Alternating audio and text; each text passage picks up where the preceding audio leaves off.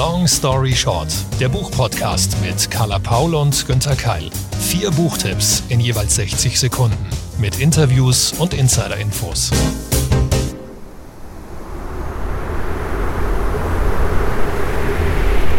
Boah, so. Jetzt ist aber auch schon ganz schön frisch geworden. Ne? Wir haben jetzt Dezember. Und ich merke, ich habe nicht mehr so richtig Lust, um rauszugehen. Ich ziehe mich zurück in meine eigene Höhle.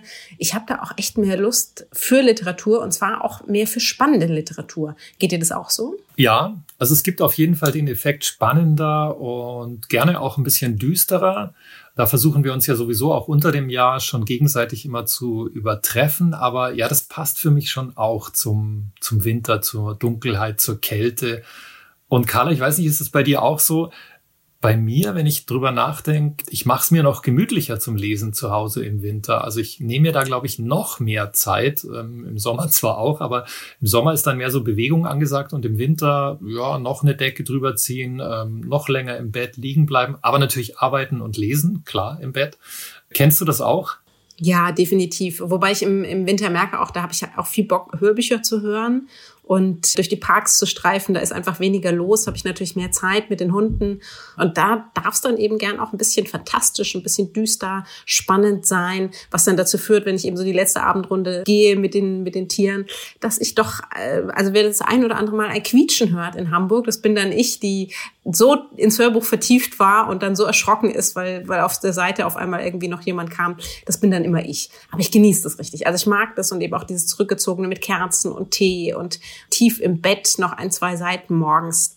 Toll. Aber ich bin eh mehr der Wintertyp. Von daher. Hast du uns denn heute Spannung mitgebracht? Auf jeden Fall. Und das kann durchaus sein, dass es da für dich auch so Momente geben wird, bei denen du zusammenzuckst oder irgendwelche Töne von dir gibst. Also erstmal das Zitat meiner Neuerscheinung. Er fühlte sich schuldig, jeden Tag aufs Neue, weil er noch lebte, während man so viele andere Juden in den Tod schickte. Okay, weiß ich gleich, worum es geht. Es ist diesmal ein kurzes Zitat. Es geht definitiv um Nationalsozialismus. Es ist Biografie. Das ist sogar ein richtiger Kriminalroman, Fiktion, aber mit sehr, sehr realistischem Hintergrund. Alex Beer, die österreichische Autorin, mit Unter Wölfen, der verborgene Feind, erschienen im Limes Verlag. Hier sind meine 60 Sekunden Long Story Short. Nürnberg im April 1942. Der jüdische Antiquar Isaac Rubinstein spielt die gefährlichste und wichtigste Rolle seines Lebens. Er tut nämlich so, als wäre er der hochrangige Nazi-Sonderermittler Adolf Weismann. So kommt er in die höchsten Kreise und spioniert dort im Auftrag einer Widerstandsgruppe. Er täuscht sogar eine Liebschaft mit einer Frau aus der High Society vor, um an brisante Dokumente zu kommen. Doch sein Doppelspiel ist riskant. Jeden Moment kann seine falsche Identität auffliegen. Und die Nürnberger Polizei spannt Rubinstein auch noch in ihre Ermittlungen bei einer Mordserie an jungen Frauen ein. Alex Beer mixt aus realen politischen Tatsachen einen packenden fiktiven Kriminalfall.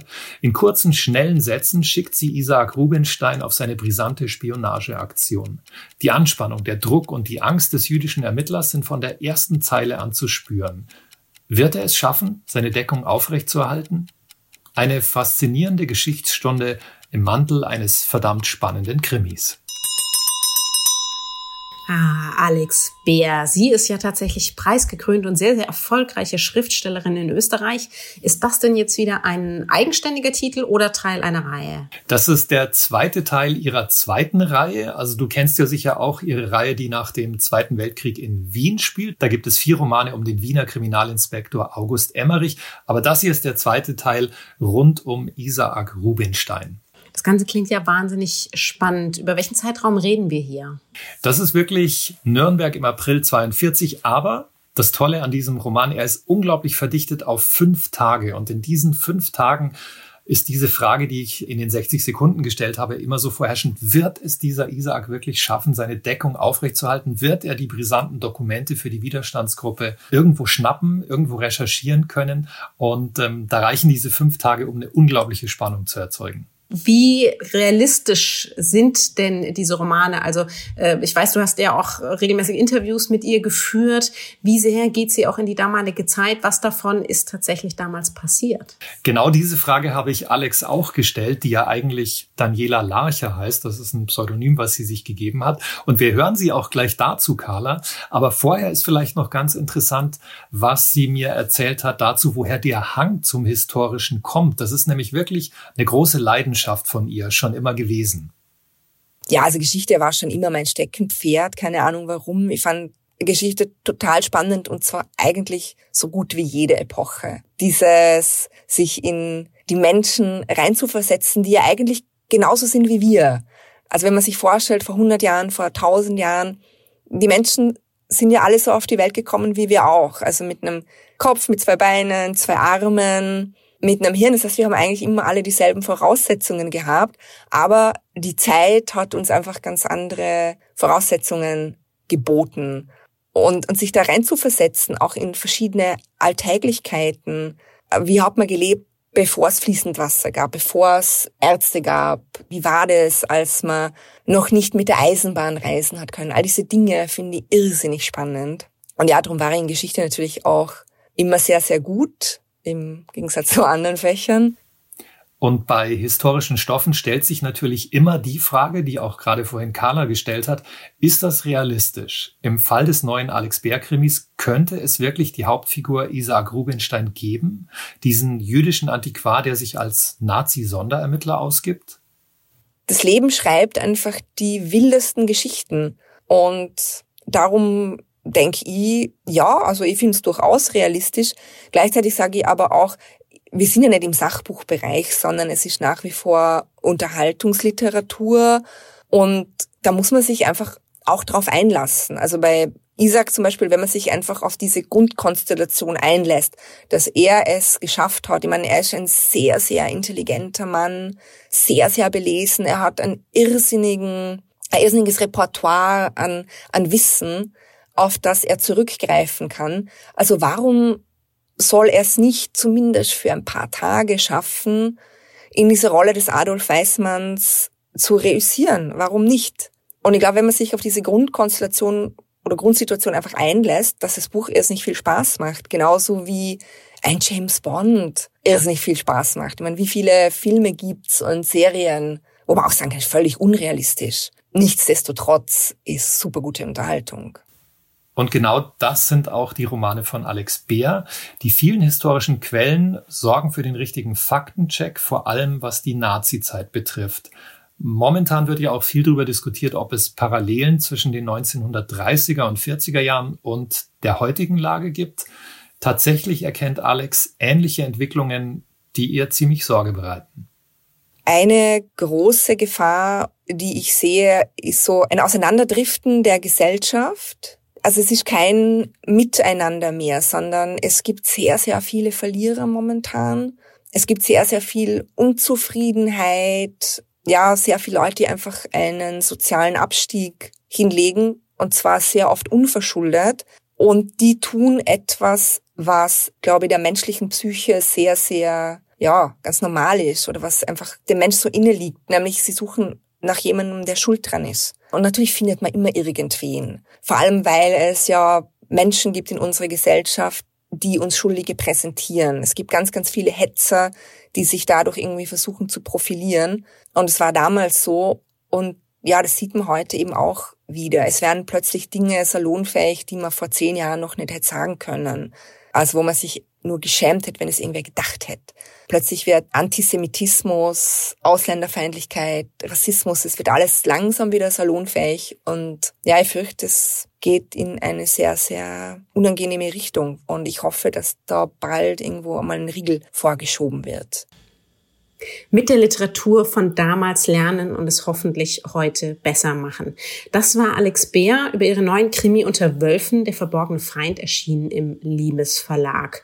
Und auch ich habe naja, sowas wie einen historischen Kriminalfall heute mitgebracht. Carla, tatsächlich du und Krimi? Auf jeden Fall spannend. Ob es ein Kriminalfall ist oder in Wirklichkeit doch was ganz anderes, das müsst ihr euch selbst erlesen. Aber erstmal mein Zitat. Wie allgemein bekannt, geraten Menschen, wenn die Mondstunden länger werden, aus dem Takt ihrer inneren Uhr. Sie nicken mittags ein, sie träumen im Wachen, sie tun bei pechschwarzer Nacht kein Auge zu. Es ist eine Zeit der Magie, und wie die Grenzen zwischen Tag und Nacht verschwimmen auch die Grenzen zwischen den Welten. Träume und Geschichten vermischen sich mit Erlebtem. Die Toten und die Lebenden laufen einander bei ihrem Kommen und Gehen über den Weg. Vergangenheit und Gegenwart berühren und überschneiden sich. Unerwartete Dinge können geschehen. Hatte vielleicht die Wintersonnenwende etwas mit den seltsamen Ereignissen im Swan zu tun? Das wirst du selbst entscheiden müssen. Wo du nun also alles weißt, was du wissen musst, kann die Geschichte beginnen. Hm, das klingt ja wortwörtlich fantastisch und irgendwie auch nach genau dem richtigen Buch für die dunkle Jahreszeit. Genau, das ist es eben. Sowas von. Und ich finde, das Zitat gibt auch einen sehr, sehr, sehr guten Eindruck von diesem Erzählstil im gesamten Roman. So düster und so spannend bleibt es tatsächlich auch. Hm, falls dir das ein bisschen bekannt vorkommt, kennst du vielleicht den Roman Die 13. Geschichte. Das war einer ihrer Vorgängerromane, international nämlich sehr erfolgreich. Das ist schon eine Weile her, gell? War das diese, diese Familiengeschichte? Ja, ja, ja, genau. Das, das war die Familiengeschichte äh, von Diane Satterfield und sie kann es nämlich immer noch. 60 Sekunden Long Story Short zu Was der Fluss erzählt von Diane Satterfield, erschienen als gebundene Ausgabe im Oktober 2020 im Blessing Verlag, übersetzt von Anke und Eberhard Kreuzer. 576 Seiten Schmökeralarm. Ein schwer verletzter Mann betritt das Wirtshaus Swan an der Themse, im Arm ein lebloses Mädchen. Erst wird es für tot gehalten, aber wenig später schlägt es doch die Augen auf, lebend, aber stumm. Wer könnte es sein? Satterfield erzählt die Geschichte des Mädchens und der Familien in der Umgebung aus der Sicht vieler, die ein Kind verloren haben, und wir hoffen von nun an mit ihnen. Neben dem reinen Spannungsplot begeistert sie auch durch die fantastischen Elemente. Es geht um den Fluss und die Sagenwelt, die Sagen, die sich darum ranken, und wir versuchen als LeserInnen inmitten dessen die Wahrheit herauszufinden. Was eine düstere Erzählung, die uns in die Vergangenheit entführt und dies durch Stil und mehrere falschen Fährten stetig spannend hält. Eine sehr, sehr schöne Geschichte für laue Sommernächte, aber eben die perfekte Lektüre für den dunklen Winter.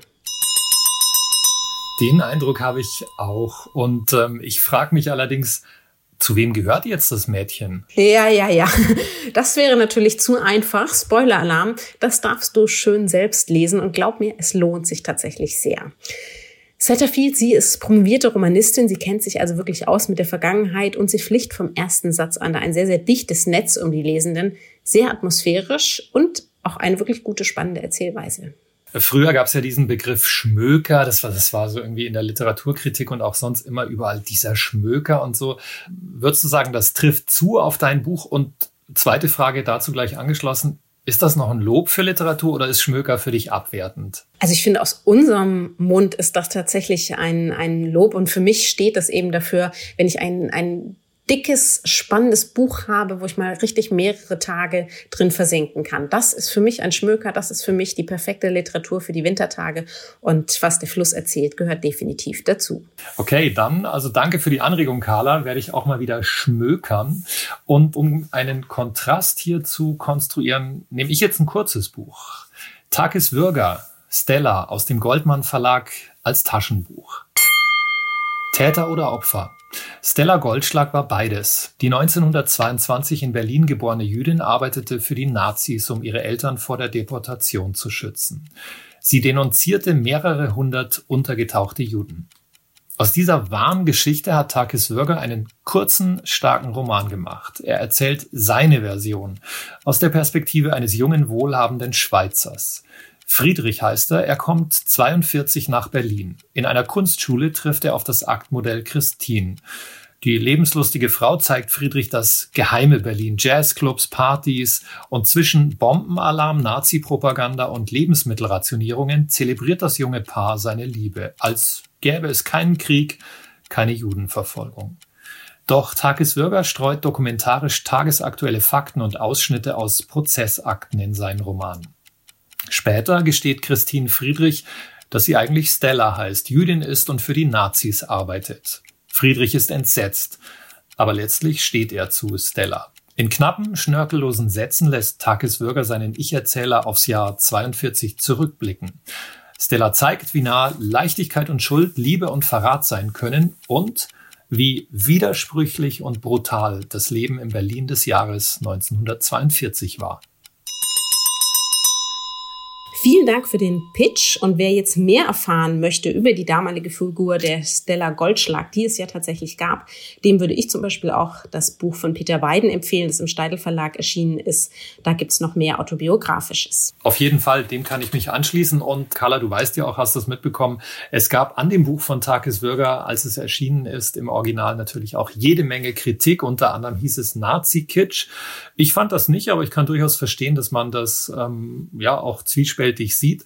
Und machen wir doch beides. Also ich empfehle den Roman von Takis Würger und Carla empfiehlt die deutlich realistischere Biografie. Die echte Stella übrigens, die wurde ja nach dem Krieg zu zehn Jahren Haft verurteilt und starb erst 1994. Also es ist echt eine unglaubliche Biografie.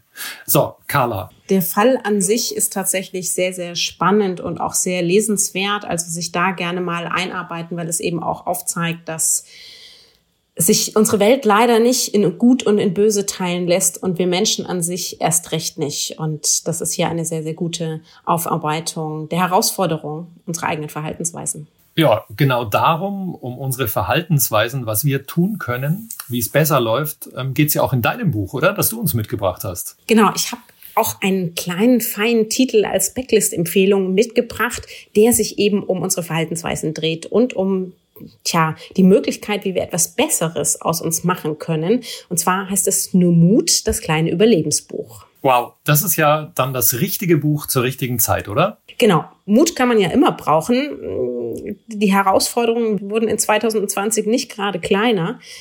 Manchmal müssen wir da leider einfach durch. Aber es gibt eben so ein paar kleine Tricks, die tatsächlich in, in Notsituationen gegen Angst und Panik helfen können. Und die hat hier die Neurologin und Psychotherapeutin Dr. Claudia Groß-Müller in ihrer Reihe, finde ich, sehr praxisorientiert zusammengetragen. Super, die nehme ich gleich alle. Sehr gut, dann für dich 60 Sekunden Long Story Short zu Nur Mut, das kleine Überlebensbuch von Dr. Claudia Groß-Müller, erschien 2012 bei Kösel, illustriert von Kai Pannen. Es geht um Oscar. Oscar ist das gute Laune scharf und trotzdem gibt es auch bei ihm Situationen, da wird es von negativen Emotionen überrannt. Angst, Panik, Wut, Trauer, wohin damit? Er zeigt uns Übungen, die die körperlichen Auswirkungen all dessen lindern. Atmen, klopfen, strecken, was sich erst nach kindlichen Ablenkungsmaßnahmen anhört und zudem auch ein bisschen wie ein Kinderbuch aussieht, das wirkt dafür auch bei Erwachsenen erstaunlich gut. Großmüller zeigt uns in ihrer Reihe, dass Emotionen zum Leben dazugehören, in all ihrer Vielfalt und wir nur einfach einen besseren Umgang damit lernen müssten. Körpertherapie ist hier das Zauberwort. Unser Gehirn schickt Signale an den Körper, wir bekommen Herzrasen. Schlecht. Aber das geht eben auch umgekehrt gut und bei regelmäßigem Training wird das Überleben damit schon viel einfacher und schöner. Ein wunderbar stärkendes Büchlein in einer fabelhaften Reihe. Das klingt wirklich richtig gut, Carla. Du hast ja gesagt, es sieht wie ein Kinderbuch aus, aber es ist für Erwachsene geeignet. Also äh, was denn jetzt? Können wir da eine Schublade aufmachen? Also eigentlich ja. Also eigentlich ein Buch beziehungsweise eine Reihe für Kinder, die eben irgendwann erwachsen mit sich und anderen umgehen wollen. Und ich muss für mich sagen, ich falle auch immer noch sehr, sehr oft in mein inneres Kind zurück, gerade in Situationen, von denen ich überrollt werde, würde aber eben gern zukünftig wesentlich erwachsener damit umgehen können. Es ist also, glaube ich, doch ein Buch und zwar eine ganze Reihe für uns alle. Es geht immer um Bestärkung, es geht immer um Mut, um Resilienz, um Kraft, um Kraftreserven, um Liebe. Also eigentlich alles brauchbar für gestern, für heute und für morgen. Da bin ich dir jetzt aber richtig dankbar, Carla, denn damit haben wir in der heutigen Folge von Long Story Short eine Riesenreise hingelegt. Vom kalten, dunklen Winter über die Nazi-Zeit gleich zweimal. Und jetzt landen wir bei diesem wirklich mutmachenden, besserungsfähigen Buch. Toll. Vielen, vielen Dank, Carla. Sehr gerne. Vielen Dank auch natürlich wieder für deine Empfehlungen. Aber das war es eben auch schon wieder mit Long Story Short für heute. Alle Links und die Informationen zu den bisherigen Folgen sowie natürlich auch zu allen dazugehörigen Büchern, die wir euch empfohlen haben und jetzt empfehlen, findet ihr sowohl in den Show Notes als auch auf www.longstoryshort-podcast.de. Und es kann nie schaden, im Klappentext nachzulesen, alles über Risiken und Nebenwirkungen. Und nicht vergessen, fragt eure Lieblingsbuchhändlerinnen und Buchhändler vor Ort. Es wäre natürlich auch super, wenn ihr uns weiterhin unterstützt. Wir brauchen eure Bewertungen und zwar auf den Podcast-Plattformen als Sternchen, als Nachrichten, als Lob. Jegliches Feedback nehmen wir natürlich sehr, sehr gerne auch auf unseren sozialen Kanälen. Und sagt doch gern die Bücher weiter, die euch aufgrund unserer Empfehlung gefallen haben. Long Story Short ist eine Kooperation zwischen Carla Paul, Günter Keil und der Penguin Random House Verlagsgruppe.